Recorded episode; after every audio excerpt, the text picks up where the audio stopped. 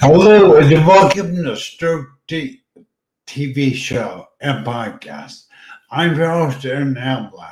Today we'll be interviewing a person named Roger Willis who had survived a heart attack.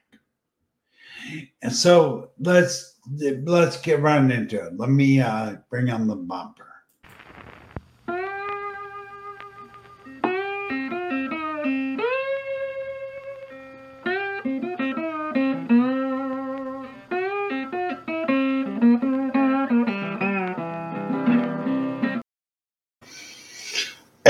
Everybody, good morning. Let me, without further ado, let me bring in my co-host. Our guest have dropped off the line. Wait, I have no idea where he went. Let me on Deborah. Hey, it's good morning, Deborah. Good morning, Aaron. How are you today? I do really good, but are we just lost our guest to the green room? Could you message him, please? Yeah, he'll pop back on. I'm sure he will. But it's going to be a good story today, guys. Something Yeah, different. A heart yeah. attack.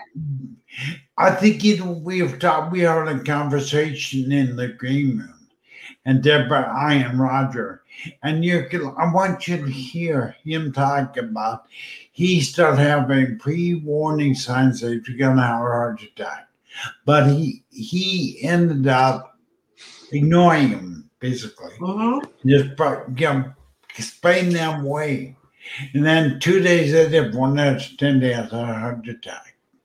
So to take it. Well, he was one of the lucky ones because sometimes when we find we do this as human beings, is we pick apart our symptoms and we say, well, maybe it's because of this and maybe it's because of that. And that's what happened with Roger's story. We won't take away from his story by telling you about it, but Right. that's what he he kind of did because there was a lot of things going on at the same time so it could have been something else for him And and they used the Peru, Peru, uh, used Google, and that was And, not- uh, yeah.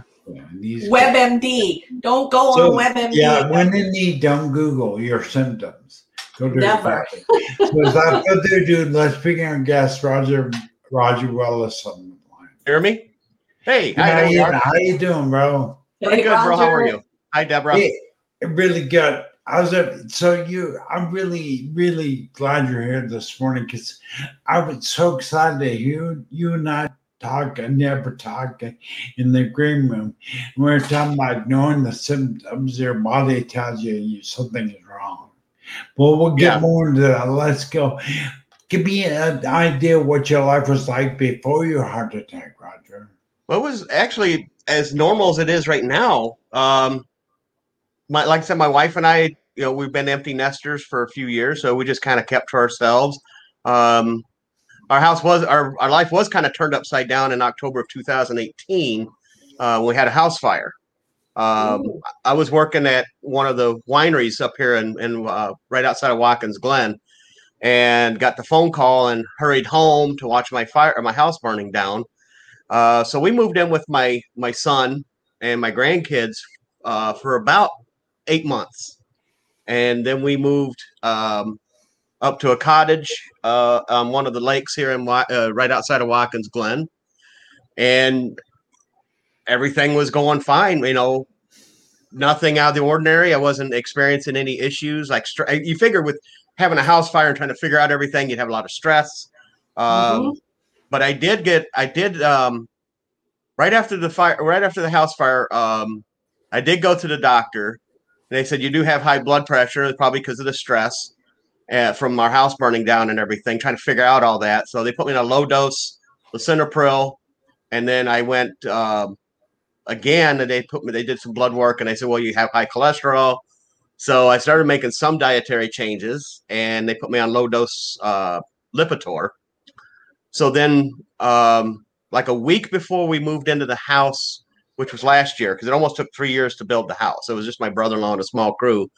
Um, I was watching my grandkids, and I just woke up one morning uh, on a Monday morning, and was just sweating profusely, and had you know my hands were shaking, and uh, my back was sore, and my chest was sore. But I didn't think anything of it because I have back issues already.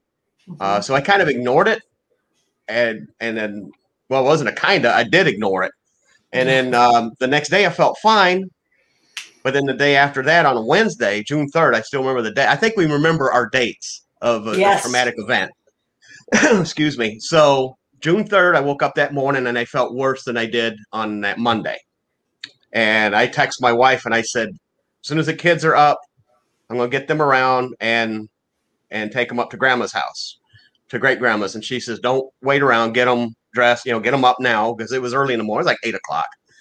And so I drove them up to my mother-in-law's house and then I went to primary care and explained to them about having, you know, chest and back pain. So they said, nope, go right to the ER. Mhm. They whooshed me right in. They hooked up all the wires and gadgets to me, and they said, "Yeah, you're having something going on." So they were thinking about uh, care flighting me to uh, Arnot, which is in Elmira, New York, like like a 30, 45 minute drive, 30 minute drive. So they were going to care flight me there, but the weather was bad, so I had a ambulance ride all the way to the hospital, and then they did some stents, and then I did a. Uh, well, I was there on Wednesday, and I they released me, discharged me on Friday and then the week after that we moved into the house So, if what if which one of the audience are really taking notice of your story, Roger? It's that your body was giving you warning signs. Yeah absolutely. I just point him here understanding days before your heart attack. hmm well we would i would come up to the house because like i said we were staying at the cottage and i'd come up here and, and mow the yard. We have a lawn tractor for the big parts of the yard and then uh, would push mow where i couldn't hit with the tractor. And i noticed i'd be you know out of short shortness of breath and and my breathing would get i just thought it was because it was warm and you know the allergies or stuff like that and the humidity just ignored it. So i was doing literally nothing.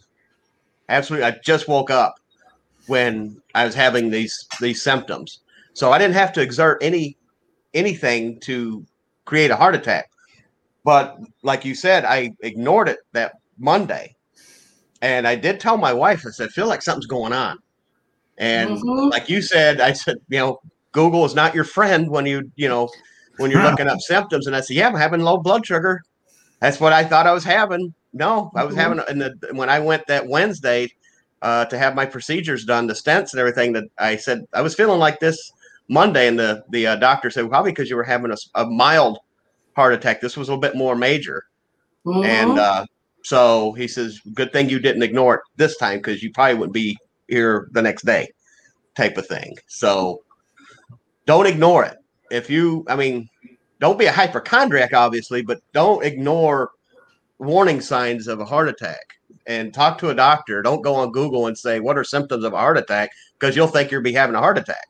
But Mhm. talk to a doctor and say, okay, what should I be looking for? Because we're not getting any old or younger.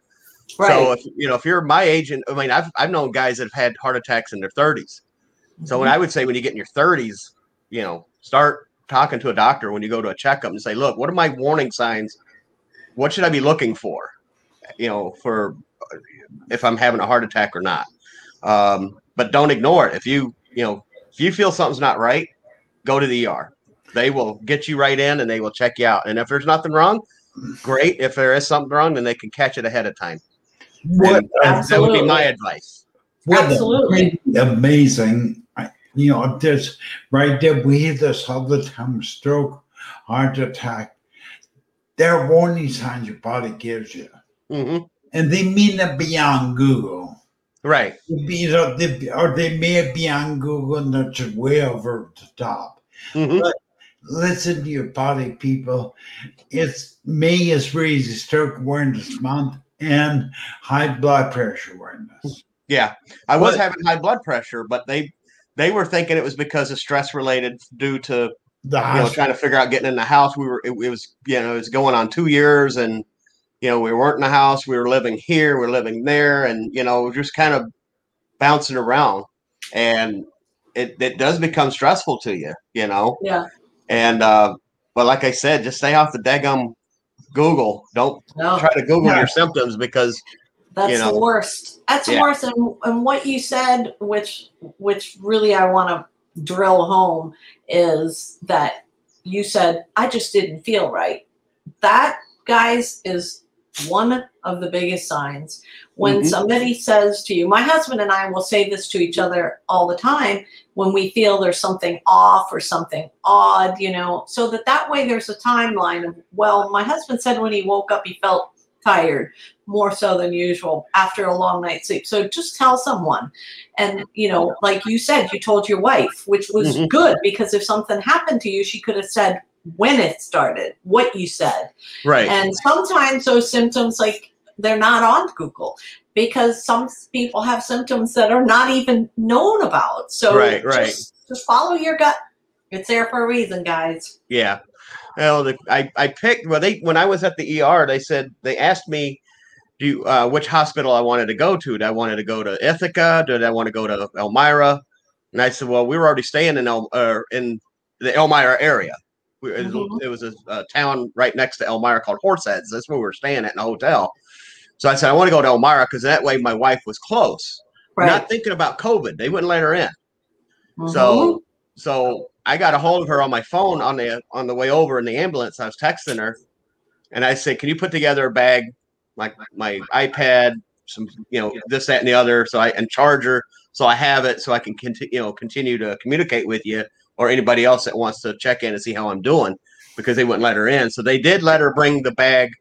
To the front desk, and they said, "Okay, Roger Willis, he's in ICU." Blah blah blah. So they brought it up but at least they let her do that. They wouldn't let her come see me, which I thought was That's sad. it's sad. It sucked, really. I didn't. It I, did.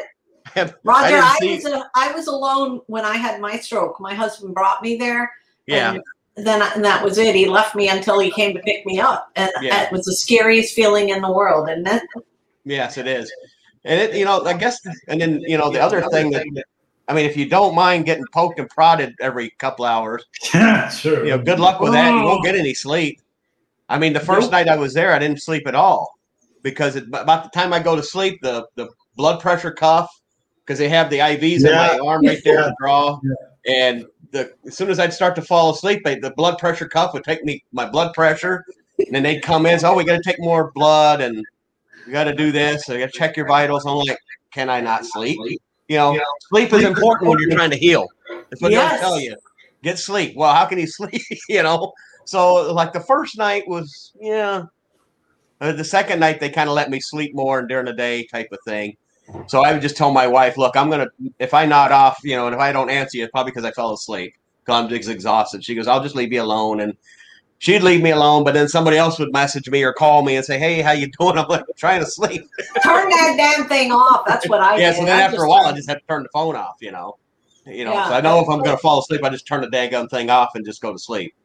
And then when I and wake you up, it guys out there, on. it's also it is okay to tell them to stay out of your room. Once you're stable, Yeah. you can ask them to skip one time of checking your vitals. As long Mhm. as those vitals have been consistently stable, tell them you do not want them and that you refuse it. They'll just Right. mark patient refused and they won't come in the room.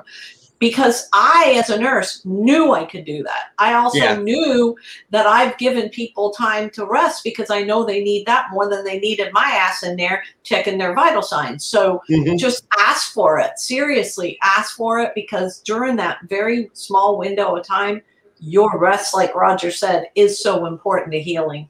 Well, and the other thing too is like because I had two stents in my wrist. Uh, the uh, the day I got there, they put two in. So the the uh, protocol is you're not to get out of bed for Mhm. 24 hours. Well, it's kind of hard to go to the bathroom, you know. So they give you the big pee cup. Yeah. So you know you, you can't even sit up in bed. They wouldn't even let me sit up. And then you know I'd ring the bell, and I said, "I'm sorry to." I was always apologetic. Yeah. Like, I'm sorry to bother you. "No, don't worry about it." You know, these nurses are on 12 hour shifts. God bless them Right. my sister's a nurse and I know, you know, she goes through that stuff, but I said, I'm sorry to bother you, but I got to get up and pee. So they come over and help you. You know, that's our job, you know, bother. She go, and come to find out it was me and one other person in the ICU. And every, it was, other than that, it was quiet that whole time I was there. So they didn't mind, They didn't put a Foley in you. Right. they didn't, they didn't mind helping me because it was only two people and not a whole, it Yeah. wasn't full. So, Yeah. I was grateful for that. I had, you know, very caring nurses, and you know, the doctors are coming in. You got the people coming in uh, to describe the medication you're going to be on. I'm like, Mm. just when you discharge me, just let me know. Then I, I need to rest. Just when I when I get discharged, we can have a meeting. You know, don't bother me right now. It's terrible. That You know, to let's, change. let's, can we pause for just a second? We have quite a few audience members out there, and they're all just going crazy and chatting, and I want to give them a shout out. Absolutely. Here's a shout out to Bo Bryce, Bryce Albrian. I'm going to bring up, bring up his comment. Hey, That's Bryce. Bryce. Thank you for being here, Bryce. Um, look at this. She at for age 28 had a heart attack. Oh, Oh my wow. God. Wow. But so That's here's crazy. a, here's a shout out to Letitia, Anthony. We, you know, Stroke TV, everybody. I want to take a pause for a minute. And Stroke TV is really all about you. It's about us as a community of survivors. And if you, you know, it's been exciting ever since Deb and I kind of opened up this show to survivors. How the similarity we learn from Roger Willis behind, yeah, he's not a stroke survivor, but it's a heart attack survivor. Yes. And guess what he did? He ignored his symptoms like a stroke survivor too, pretty much. Mm-hmm. I don't know if there's been a guest that we have had online that has ignored the, I think every one of them ignored the warning signs. Well, I don't know if they ignore it, but they don't they don't think it's it's that, you know, you because you don't Yeah, want to they- think it is. But now that there is so much more information out there and people are getting educated, which I'm happy we're part of doing that, people are starting to realize it could happen to me. Right. Yes. And yes, that's really good. I mean, let's here we check. We have a nice member at age 28 had a heart attack. Age 28. Yeah. We know stroke survivors, Roger, that uh, had a stroke in their teens, the early 20s. In utero. Really? Uh-huh. yeah. Yeah, on Friday, I'm doing a Care Warriors show, which is kind of dedicated once a month to caregivers. And my friend that will be the first guest on Friday, her son had a stroke in utero when she was seven months pregnant. Wow. Subsequently, he was born with cerebral palsy, and she was his caregiver till he died at the age of 30. So, Roger, did you have any um, family history of heart attacks? Yeah. They, Um, did- yeah, my brothers, a couple of my brothers. I'm the youngest. Of, I'm the youngest of seven. Wow. Um, so a couple of my brothers have had heart attacks. Uh, one had open heart surgery, Mm. um, but I'm not sure. My dad had diabetes. Um, my mother, she died when I was real young, so I don't remember her much. Uh-huh. Um, but I don't, I don't recall my dad having a heart attack ever. But I just know he had diabetes and was always watching. You know, had to watch his weight and high blood pressure. So it does run in our family. That's a really good point, Deb. I'm, you know, your nurse is kicking in right there. but listen, how, know your history, people. Your history. If you have your family history is cancer, be aware of it. Be Mhm. sensitive. Well, listen to your body. If you have a history of your family having heart attack, listen to your body. Now, Roger, you were on a diet when you Yes. had. You were on keto. You're on keto. Yeah, my wife and I were doing keto, and I'm not sure if we were doing it wrong or you know, we did a lot of reading up on it before we started doing it. I just didn't consult with a physician beforehand, which you know, I probably in, in hindsight, I probably should have done that. yeah. Um, Good point. so it's always a good point now. You know, if you're if you're thinking about doing keto, make sure that it's okay. If your doctor is okay with it, that's what I would do. I, you know, I really appreciate keto was a big diet. I'm not, I'm not, I'm not taking sides. I'm just telling people that in the audience, be aware and consult your doctor to make any drastic changes to your diet, Mhm. your exercise program. Just talk to your doctor briefly and just talk, see what he is saying. Yes, Yeah, 'cause absolutely. Not Always- every diet is good for everybody. I Right, some exactly. diet- yeah. exactly. So it's it is important, but- and also you guys trust your doctor. If you don't feel comfortable with who you have, you go get another doctor. That's Mhm. an important relationship, and you need to make sure you trust him and make sure he knows you. Because I've had doctors where they don't even remember who the heck I am sometimes when I go in. And I don't want that kind of doctor. I want him to have an idea. I don't want you to look at my chart and go, oh, you have this, this, uh, yeah. Well, You I know? remember, I remember because I, and this is another thing for your audience. If you have veterans in your audience that aren't in the VA, get in the VA. I don't care. I mean, you hear you hear bad stories about you know experiences with the VA. I have never had any uh, issues with the VA uh, as far as like you know treatment or whatever. I will say that I had a doctor when I, I was beginning of last year. This was way before my heart attack. Um, so I went in to see the doctor, and it was kind of a follow up. But I didn't see my doctor. I saw a different one because they they kind of rotate in and out Mhm. around here. And she was just her bedside manner just. I told my wife, I mean, pardon my French, she just really pissed me off because I didn't care for her bedside manner. She just there's a way to tell people, you know, to do something, and there's a way not to. And Mhm. her way to try to talk to me was I never had a doctor like that. And I was, and I told my wife that I didn't care for her too much. Just her whole mannerisms, her Mhm. bedside manner, which she was just very gruff. And I get she, you know, okay, I know I'm overweight, this, that, and the other, and I'm working on doing that, and I'm trying to fix that, you know. But when you when you're in a hotel room and it's because of COVID, you there's so many restrictions. You can't use the fitness center, you can't use the pool. So basically, you just walk up and down the hall um, if you can, you know. And sometimes I kind of frown on that because you might be Mhm. spreading the COVID, you know Yeah. and uh, so you kind of you're secluded you're you're, you're kind of quarantining yourself except to go out and get something to eat or have it delivered to you so you know a lot of it was you know stress from Environmental. yeah environmental it was like you you were so restricted on what you can do and can't do and then on top of that you know you're eating you're living in a hotel room which doesn't have a kitchenette so Right. you're living out of a microwave and you know or ordering in or dining dash or whatever they call it grubhub and stuff. So you're eating basically whatever sounds good you know? Well i'll drive you know i'll drive over to kfc and get something to eat or hey taco bell's right down the road. We were right in the middle of like all of the because there was restaurants across the street like uh texas roadhouse uh Rob, red robin was across the street and they were doing curbside delivery so i'd walk over get the food bring it back or drive over and park in a parking spot and pick up my food and then drive it back over.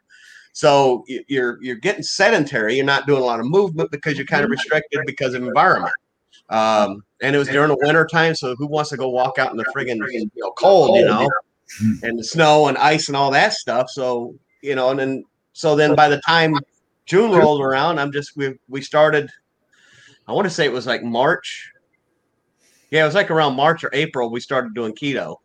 So by the time june rolled around you know we i didn't consult with a physician which you know i should have in hindsight. But just like oh you know i've tried atkins i've tried weight watchers and this that and the other.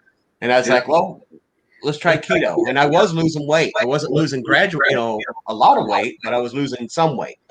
Mhm. and so maybe just wasn't doing it the right way. So probably consulting with a dietitian might have been more um, in my best interest so that's another thing to consider if you're going to go on a diet to consult with a, a, a licensed dietitian most hospitals or most places have a licensed dietitian that will accept your insurance if you have insurance we have one through the va and you know so all I got to do is just call them and say I want to consult with a physician and a dietitian about uh, starting to lose more weight. So, and now with the weather getting better, I can get out and exercise now. So, Yeah, well, some doctors are very, um, I call them just diagnosticians because they diagnose you and they give you information, but they don't look at you as a person. And that Right. type of doctor, I don't care how smart you are, how book smart you are, you're never going to get these patients to listen to you because of the approach. And that's Exactly. why I always say you need to change doctors. Imagine if that was your primary that was assigned to you. Would you have stayed? Hell no. right. You well, you know, have. the, the funny thing was, is after I had my heart attack, all my information was shared through the VA because that's my primary physician. And so I'm sitting in the hotel room, and my phone rings. I can know I noticed the uh, caller ID. I said, "Oh, that's VA." So I answered the, the phone, and who was it? it was that same doctor, but she was nicer. She was nicer this turnaround because I'd had a you know a traumatic event, so she was a little bit nicer to me. And yeah. I told my wife, I said, "Wow, takes a heart attack for somebody to be nice to you, I guess." You know, like joking around. I mean, I my sense of humor, I have, you know, I kind of you can look back on it and kind of joke about it some. I mean, it's no laughing matter yeah. having a heart attack, but sometimes you just kind of have to poke fun at yourself a little bit, to, you know, because if you don't, somebody else will, you know. Yeah, but, that's so true. So true. Yeah. Yeah, curious, Roger, what is one of the primary things as a heart attack survivor you cope with now in your current life? What is there something you have to be careful you do or don't do? Um, mostly it's just like um, like doing yard work. I have to take it real easy. I take it in increments. I go out and mow. I'll set a timer on my phone because I listen to my music while I'm mowing. I think music's the best thing for you know working and working out or whatever. So I'll go out and put my music on and set a timer for 15 minutes, and I just take it nice and easy. And uh, thank God for self-propelled push mowers because they yeah. help, you know. And once the timer goes off, I go up on the porch, have a glass of water, and take a little break, and then back at it. And then get all because most of the yard I can use the riding lawnmower. Thank God for that. Yeah. So, yeah, so I'll do one section of the yard. I'll push mow everything that I can't hit with the lawn tractor. And then I get on the lawn tractor that gives me even more of a break. So then I do that. And then I go over to the other side of the yard and push mow what I can't hit with the riding mower and then get my break on the on the backside. So then I've had a, I'm well rested by the time I get done. So that's my routine. So I just consciously think about okay, I'm going to go out and push mow. It's nice and cool out. Doesn't matter. You're still exerting energy. Yep. So just take it easy. And I, exactly. I said, like, like I said, I set a timer for what I feel comfortable with. Whatever you feel comfortable doing, set a timer for that. And then once that timer goes off, just shut down whatever you're doing and just take a break. That's what I. So you listen to your, you listen to your yeah. Body. Listen that is so important because I always tell everybody, you know, you may not do it the way you did it, but you can figure out a way to do it. And yeah. there's so many things that people think they'll never do again. Like you may have for a minute thought you'll never be doing yard work, but you figured out how to do it. Do it. Right. right. And the thing was, was uh, before it was we're in yeah, so it was last month, and I was getting apprehensive about using the mower because in the past I would uh, mow the yard and, and and get out of breath and you know and really tired and I would push myself. And so I just did a lot of self thinking and self doubt. I was like, gosh, I hope I don't have another heart attack while I'm out push, you know, push mowing and this be worse. But if I just said, well, you know, just take it slow and do it in, in increments instead of trying to do you know, all of it at once, just do it in increments and take breaks. And so that's that's the biggest change I've had since this heart attack happened last year. Just be more aware of what you're yeah. doing. Be aware of your body. Be aware of what your body's telling you. That's it's, that's the biggest you know, thing you can do. You, bro, same thing. But I mean, strokes are, you know, until you have stroke, you you after you have heart attack, you'll say, well, "Hey, I should this in my body because everybody seemed to take it for granted. I was I was an open water diver, outdoor fisher, and outdoorsman, wakeboarder. I mean, I did all kinds of things. I never would have thought I'd have a stroke ever. Yeah. yeah. Ever, but he, this is perfect time. Let me take a minute. I wanna, wanna give a C-suite network shout I'll be right back. Hold on, I'll be right back. Hello, community. This is Aaron Alma, the host of Stroke TV and also CEO of Stroke TV Foundation. I want to draw your attention. You see a house C-suite network logo on a banner we're not being paid or endorsed by C Suite Network, but me as a CEO, as an entrepreneur, I recommend anybody to Google C Suite Network. I personally know the chairman, Jeff Hayzlett, and it has got to be the one of the best best absolute best things people can an entrepreneur, business owner, CEO can high level executive start a company doesn't matter. C suite network is there to help you. So here's shout out to CC Network, Jeff Hayzlett. Thank you for letting us use your logo. All right, let me get back on. All right, I'm back, guys. Sorry, I have to give a shout out to my my friend Jeff Hayzlett from C Suite Network. But you know, you, the, the underlying thing that I sense in all this, I'm not being redundant. I cannot, but because it's so important being May, May being Stroke Awareness Month. And um, talk to Larry about that. Deborah. Okay, but um, I'm sorry. It's not Larry. That's a Great name. Oh, That's my dog. I muted my microphone so you couldn't hear him. okay. Well, anyways, the main thing is I forgot about saying. I'm sorry. That's okay. I forgot about saying, but brother, first tell you, but me, I forgot to tell everybody where you live. Where do you live? I live in uh, Watkins Glen, New York. If you're familiar with NASCAR, Yeah, of uh, course. we have a big Watkins Glen International Speedway is just right up the road from us. Um, home was uh, the Finger Lakes Winery. Uh, Finger Lakes Wine Trail runs through Watkins Glen. Uh, there's tons of wineries around here, so it's it's a very small tourist town, uh, right on the end of uh, Seneca Lake in New York Well, State. that's what he means. You guys are a lot more than the one. I'm in the West Coast. I live in the Sonoma County wine country. Yeah, But through the CC network, I've been all these different winery owners on the East Coast. I'm in the sidetrack, but you guys have quite a wine industry out there. Really good quality wines. I'm really impressed. But let's jump right back into it. Roger, let's talk about that symptom of sweating on a heart attack. You were sweating profusely. Now tell me a little about that and why you've kind of brushed it off as if it's nothing. Well, traditionally, I'm I'm more I'm normally a pretty sweaty guy, anyways.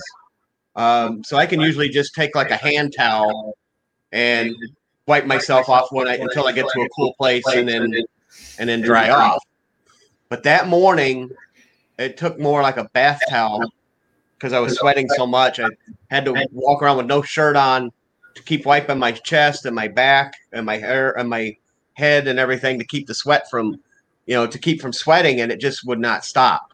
So that I knew was not right. I if I normally sweat, it's just for a small pre uh, small period of time, and then it kind of just goes away. But this was, you know, early in the morning. It was nice and cool out, and it just would not stop. And just taking a bath towel to try to get all the sweat off of me, it just was not working. Now, Deborah's had a normal heart attack syndrome. I'm assuming sweating is normal. That that is one of the number one things. Is Yes. the, the number one thing is someone that starts to profusely sweat. Because what it is is it affects the circulation. The heart is pumping, pumping hard, shoots your blood pressure up, and then you'll start. It's almost like when you're exercising. So it's very normal. Wow, now that is means now, Roger. How many um how many days before your actual heart attack did you have that symptom? Say that again. I'm sorry. Wait, how many? How long before of your heart attack did you have Oh, it was that morning.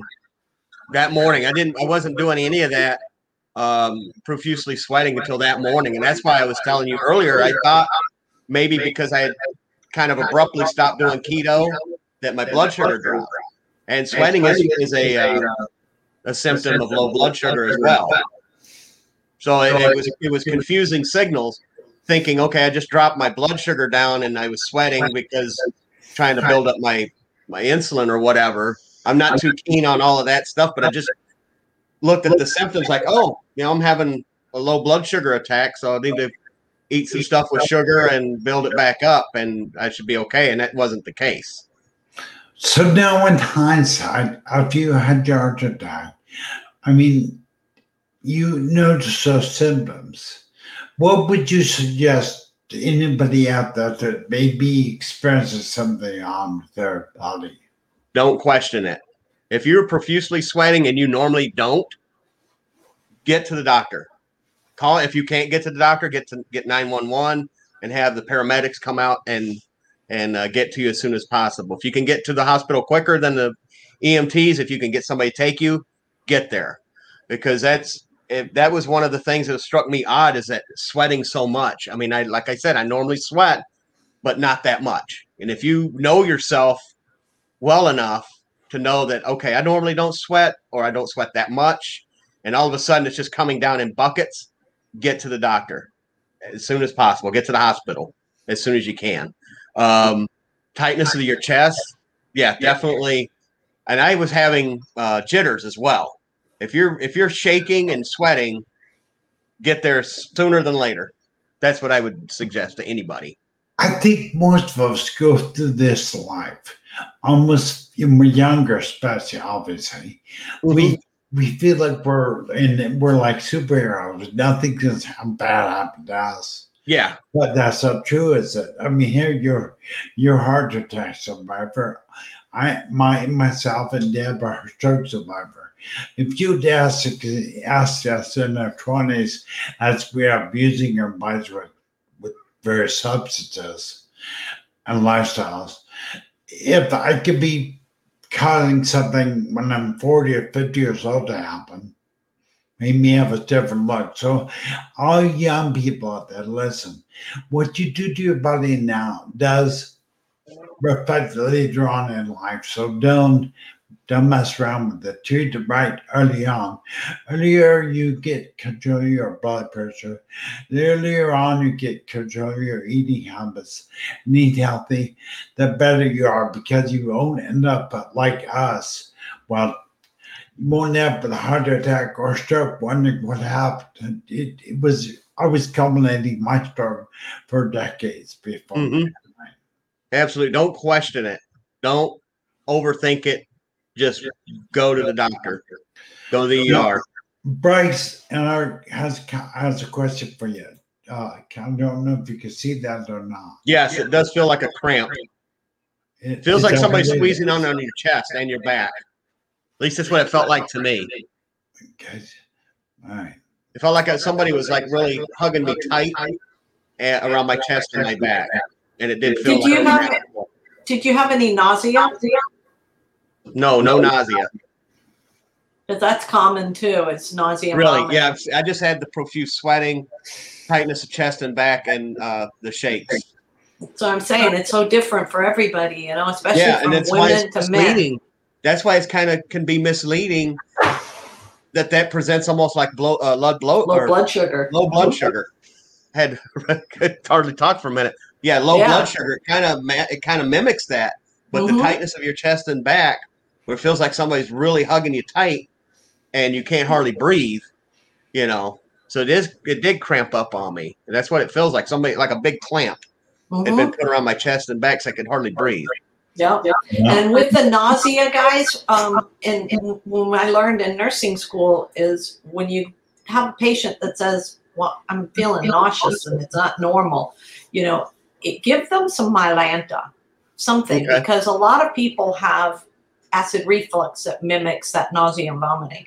Mhm. If the Mylanta, this is not always, but usually, will get rid of it, then you can pretty much consider that being acid reflux. Right. If it doesn't relieve it, guys, then you better run to the hospital. Yeah. Well, don't physically run. Just get Mm-hmm. a down. we suggest you down. There. um, We down down one one in there. and- Yeah, just get there. Yeah, see, the thing with me is I had to drive myself because I had my grandkids with me. I was, you know, where we live here in is a small rural area of New York State. Up, well, not next, not technically upstate New York. It's in the southern tier region, and it's a lot of farmland around here. So it's very small towns around here. And so where my son lives is probably like 15 minutes away from our house. So it's like 15 minutes from there to the hospital but I had to go to another town over, uh, the town of Odessa, to drop my grandkids off and then go to primary care. So I'm sitting here having this heart attack and I didn't want to call 911 and scare my grandkids, and you know they're already concerned enough, and I didn't want to make them really more scared than they already, you know. I think they're more concerned than they were scared because you see an ambulance coming down the road, and you know you see Papa getting put on a stretcher and everything like that. That's that's something I didn't want to. I didn't want to traumatize my grandkids, so I felt comfortable enough to drive and I just took it nice and easy. And I felt okay if I feel like something's going on, I'll pull over and call and have somebody come get me from there. And then, uh, but other than that, you know, I felt okay to drive. So that's not the case for everybody. So I guess you just kind of have to judge, make that judgment call on yourself. Um, if you're having the signs of a heart attack, you just have to make that call. If you have somebody there that's an adult, then then call 911. I was with two two small children. I didn't have another adult with me. Otherwise, I would have just had the ambulance come get me or have that adult take me down. But I had to do what I had to do. And so luckily, I was fortunate that nothing worse happened from the time I left the house to getting to the ER. And they were able to get stabilized in the ER to get me over to uh, Elmira to Arnot Ogden Hospital to get the procedure done. So yeah, yeah. you have to take a make a judgment call. I think it's a really good thing, but I wanted to just you and you, Roger, you're a little bit different small children, you have to consider. I would suggest anybody having a medical issue always down on one, never try to drive yourself to the hospital. Mhm. You know, want to make sure Roger was under, and you know, had to make a decision he made. But I would highly recommend calling down 911. 911. Absolutely. Did- I'm curious, Roger, what did your wife is what did your wife do during this whole time? She had been freaking out. She she was pretty much panicking and you know freaking out like you said. Uh, i think she felt helpless because she couldn't be there for me or with me because of covid restrictions. Um, but so i had left the car at the hospital because we only have one vehicle. So i left that at the hospital. I left the keys with the front uh, the nurse and i said my wife's going to pick up the car at some point today.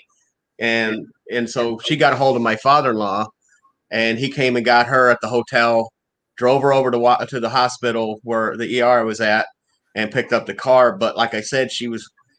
I know from what you know, talking to her after after the fact, after I got discharged, that she was worried.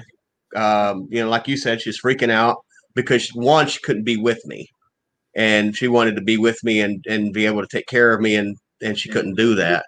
And with the COVID restrictions, it made it even worse. So, but she's been very good about taking care of me. She, you know, especially when I first got out of the hospital, she was, you know, don't don't do this and don't do that. And my sons, when um, both my boys came up uh, the following week and helped move in the furniture and stuff like that, and you know, did all the heavy lifting. And so when we were moved in the house, I wasn't supposed to do any, you know, strenuous activities until I got cleared by the doctor.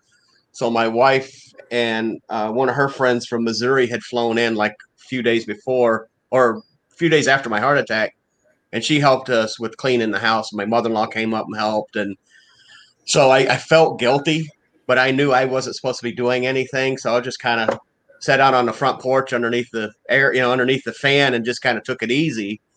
Still feeling guilty that I couldn't Yeah, do yeah. anything, but my wife's like, "No, you're not supposed to do anything until you go and see the doctor."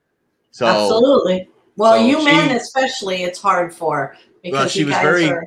Mhm. she's always been a very nurturing wife anyways but she had to be stern with me and i appreciated that and that's the thing guys if your wife is being stern with you post stroke or post heart attack just yes dear and just sit down and shut up that's yeah, that's what you got to do My God. Sit down still. I love it. That was a really needed thing to say. So I appreciate that. Because me as a guy did the same thing you did. I cannot, I didn't tell mom I was having these headaches and lived there. I had a brain aneurysm 1st Mhm. So it was for a month, for a month before my brain aneurysm exploded. It felt like an ice pick being driven in my brain. Yeah. And I didn't tell her because I didn't want to freak out, but I should have told her. And I went nice to her. She said, We better get to the hospital. Well, I, I think I could say this because my wife is uh, humble as well. She's a very loving wife and she's very humble. And then I told her that Monday, I said, something doesn't feel right. She said to me, it's probably low blood sugar.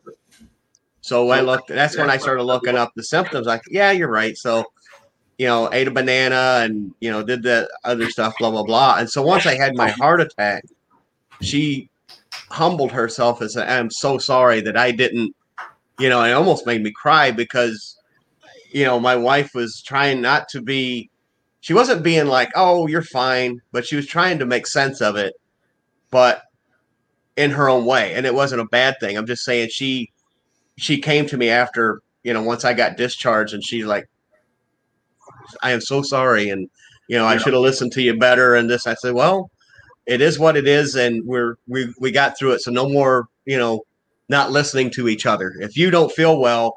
I'm taking There your you butt to the hospital, you know, because she's There the same age go. as me Yeah. and you know so if i if i'm not going to sit there and and pussyfoot around with if she's not feeling well i'm taking her to the er and same with me. I would expect the same thing and she would uh, especially after the experience of last year because we're coming up on a uh, june 3rd will be a year. Since my heart attack. So she knows not to take it for granted and i know not to take it her for granted. So in the past it used to be like oh you know I don't feel very well, or I get bronchitis. It's, oh, it's probably just a cold or something. You know, you just kind of brush it off. But when you get to something drastic or it's very traumatic, like a heart attack or a stroke, you, you- you don't question it. You just do it. Just get it, get in and get it checked out. Wow. Roger, with that, we're going to, we're, Deborah and I take the last 10 minutes of the show to kind of talk, oh, talking points of the show. We want, it's time. We're going to say thank you for being on the show. Well, thank you for having me. I really appreciate it. Yeah. Oh, we appreciate it. do. So we'll talk to you later. Hopefully, we'll be talking to you soon again. Thank you. Sure. Thank you for being there, Roger. Thank you. You guys have a great day. All right. Bye. Too. Okay. Bye bye. Bye. Another amazing survivor story, Dad. Yeah, man. I tell you. You, you, you don't think anything is. Look at the similarity. Yeah, the- he's a heart attack survivor and we're stroke survivors. What did they have in common? Well, at least for me, I speak for me, the, we ignored the body signs talking to us. Mhm. My body was telling me something seriously wrong. And I don't I brushed it off. Don't do that, people. Don't don't ignore what your body is telling you. No, and it what was your biggest takeaway from today's show, Dad? Um, the greatest takeaway is exactly what you said, which was, you know, don't kind of look for other reasons that your body could be going through. Well, he thought maybe it was because of ketosis, maybe it was this. Don't do that. Just let a professional know and just go in. I mean, start with your primary. If you're not having those severe, like he did Monday, he only said he felt off go talk to your doctor because a simple EKG and a lab panel could tell that doctor whether you should go or not. Before And- he had the surgery. Before he actually waited and because he felt better on Tuesday, and then Wednesday is when he had to go in. But if you had gone in Monday, they would have seen that he was having that first sign of a heart attack Monday. And it could be a matter of life and death. A simple test, guys, and they can do it in a, in your doctor's office. We keep talking about 911, but unless you're having those feelings that you're a, a, a doom, you may be able to just go to your doctor first and then let him check it out and send you to the hospital. Yeah, I I'm guilty right before my about two weeks before my brain aneurysm ruptured, I be, became extremely sensitive to sound, to light. I, You would I would get unanswered light on my eyes, and it was it jarred the ice pick in my brain now I'm further was that painful. And you just make slightest sound, same thing. But did I tell my wife I wasn't that much pain? Well, no, I can't minimize. I'm not scared, but I should have said something wrong. But that's thing. But you know, well, it's important to also understand that we've said this before. We're not just going through this, but our spouses are going through it. Our loved ones are going through it. Like yesterday, I'm going to put you on the spot and I'm going to tease your your little butt right now because yesterday when you were doing your video and you were cooking, Rebecca was just concerned. I, I and, and guys, I have to say this and put him on the spot because we tend to do this we got this. We're good. My husband does it to me. When we were watching Aaron live, it was amazing you're cooking. I'm glad to see that. But Rebecca's in the background, and I know how she felt. She was holding her breath. Yeah, not wanting something to happen. So we have to have so much more respect and patience for for the people that love us because they're scared. They're scared for us. Well, I thought that's a perfect way. Let's let's give a little plug for your new show coming up this Friday. Yes. What do you tell tell me about your new show you you're doing this Friday? Friday, guys, I'm so happy we're doing this. It's going to be once a month to start the last Friday of every month. And it's going to be about care warriors. Those people that take care of the survivors. The, the people caregiver. Do you mean caregiver? Care warriors. Oh, you call them care. I think that's brilliant.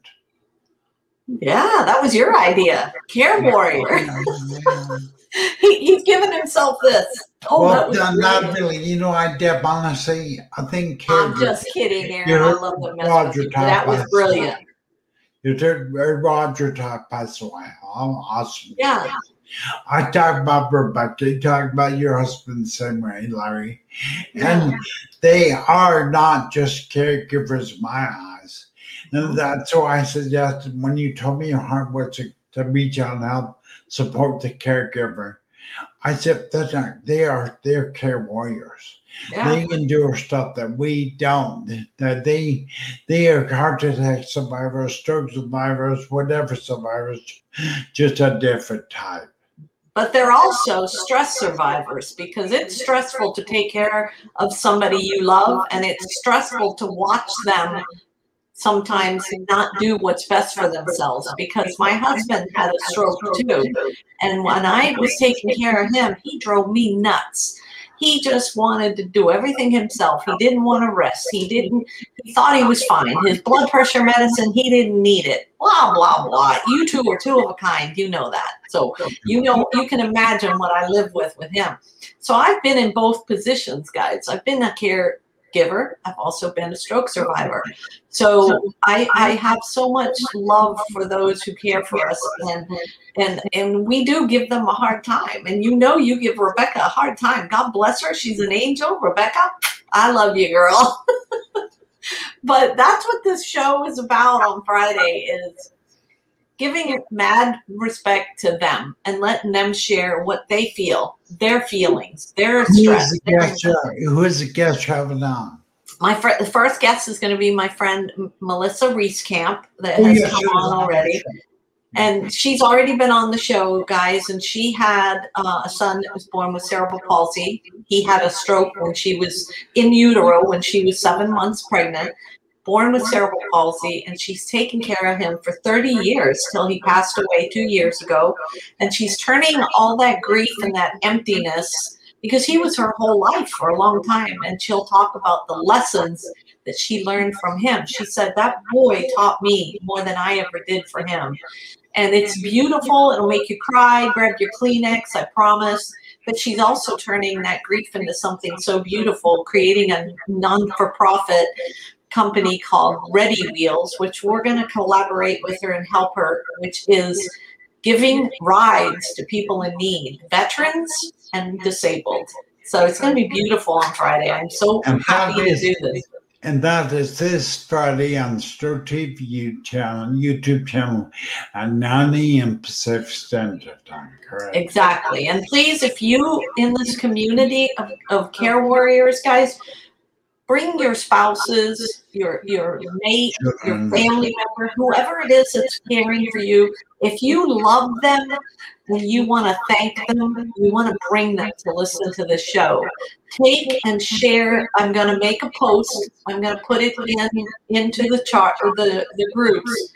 Share it with all your care warriors out there, guys, because they they need a place to come and listen. You guys all come here and we give you tips. Let's give them back what they deserve. I agree. I mean, I mean, that's anybody that needs the support that doesn't get it in the communities out there. There are a few, but they're they call them caregivers, and Deb and I realize that care warriors are more appropriate. So we're gonna start calling them care warriors. So Mhm. bring the care warrior in your life, survivor, to Deborah's show thir- for this Friday at 9 a.m. Pacific Standard on Stroke TV YouTube channel. And then also to finish off before we jump off, we will be coming back later on today doing a little live. We want to talk to you guys about a little bit of some changes that we're going to be doing, necessary changes, and um, fill you in on that. And we think we're pretty sure we're going to reduce her show to once once a month or once a week. I mean, on Wednesday. Once a week, we may just do our show once a week. Yeah, and then we're going to do Wednesday show and Friday show. So Mhm. should be all right. The main thing is Stroke TV movement is not about just Deb and I. It's about you. It's about you survivors out there worldwide. Tell your friends, share content, like the video, share the video, go to Stroke TV YouTube channel and subscribe. That's the big thing, guys. If you can just subscribe, just take a moment. It just takes one minute. Go to the YouTube and click on subscribe, and all they'll do is register you. Care Warriors, yes, Breeza. And by the way, guys, Miss Breeza here, our amazing survivor of mm. being locked in, will be on this Thursday. Oh no, next Monday. Sorry, next Monday. Next Monday, Breeza is on. We got her rescheduled. So keep an eye out for that because that is a story that is not just mind blowing, but it's so inspirational. Because when you hear her talk and her amazing partner and fiance in life, if they can't give you inspiration, guys, nobody can. And Breeza, thank you so much for being part of Stroke TV, for being here and supporting us and wanting to help us collaborating you, between us all together. We're going to be doing amazing things. You can expect some big stuff coming out of Stroke TV in the next month to come up. I mean. We're Absolutely. not collaborating with, we're turning a fish, hopefully. We're trying hard to do podcasts with the Beyond the C Suite Network podcast. So Yeah, that would be incredible. That's gonna be critical. Yeah, we're, we're, we're not collaborating with American Heart Association. We have Breeza coming on board. Mean, if you're out there and you want to host your own show, Stroke TV is this. It's- It's a network. Stroke TV is a network of survivors. If you offer content, like if you're a live streamer, if you want to mm-hmm. host your own show within the Stroke TV network, email, message Deborah or myself. Let us know. We'll teach you and set you up your, your own weekly or monthly show. And we'd love to have you guys do a show. We already have our our beautiful friend Kelly Pierce is going to be doing a show. And then this Thursday, guys, is amazing. Deborah Barry will be coming on. And boy, is she a survivor, guys. Not only is she a survivor of one thing, but so many things. Some were personal, emotional, some were, uh, you know, medical. But she is a powerhouse, and she is going to give you guys a different spin on spirituality and motivation. And uh, we we talked to her for an hour yesterday. We could not get off because we just kept Hmm. wanting to talk to her, and we knew she too needs to have, I hope she takes us up on it, but needs to be on here and do a weekly show because she will just blow you away. We just got two more incredible days. Well, you know, with that, it's been a great show. Thank you for being out there, Sporting Stroke TV. And remember, we here for you.